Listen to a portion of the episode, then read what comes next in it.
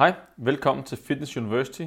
Mit navn er Henrik Duer. Jeg er træningsfysiolog, kendt idræt og kemi. I dette foredrag vil jeg fortælle, hvordan man skal træne, hvis man er interesseret i at øge sin maksimale styrke mest muligt. Det kunne fx være, hvis du har et ønske om at, at løfte så mange kilo som overhovedet muligt i f.eks. øvelsen bænkpres. I løbet af foredraget kommer jeg ind på sådan, de fysiologiske ting bag maksimal styrke. Hvad har indflydelse på, hvor meget man kan løfte? Og ikke mindst, hvad sker der i forbindelse med styrketræning inde i kroppen? Til sidst kommer jeg selvfølgelig ind på, hvordan man skal træne. Og der vil også være et, et, et program eksempel, et forløb, som man kan følge over 16 uger, som kommer med til at øge den maksimale styrke i for eksempel bænkpres, squat eller hvilken øvelse, man nu har lyst til at blive stærkere i. Men først så skal vi se lidt på de fysiologiske ting bag maksimal styrke.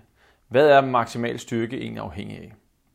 Hvis vi ser på denne figur her, der kommer her, så ser vi så sådan et, et træningsforløb for en person, som starter med, eller som er fuldstændig inaktiv, hvis vi kigger ned i venstre hjørne, der ligger personen i seng og sover, og så går han i gang med at lave styrketræning over tid.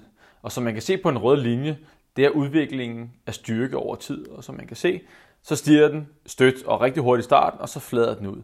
Og det, den flader ud, det er, at der når man sit, sit max, sit genetiske max. På et tidspunkt, så kan man jo ikke blive stærkere. Man kan ikke blive ved med at være stærkere, stærkere, stærkere. Så kan man løfte uendelig mange kilo. Og det er jo ikke muligt. Nedenunder så ser vi så nogle orange, en orange og en, og en, og en gul streg. Den ene, den viser den neurale, og det vil sige, at vores muskler de er styret af vores nervesystem. Det er dem, der bestemmer, eller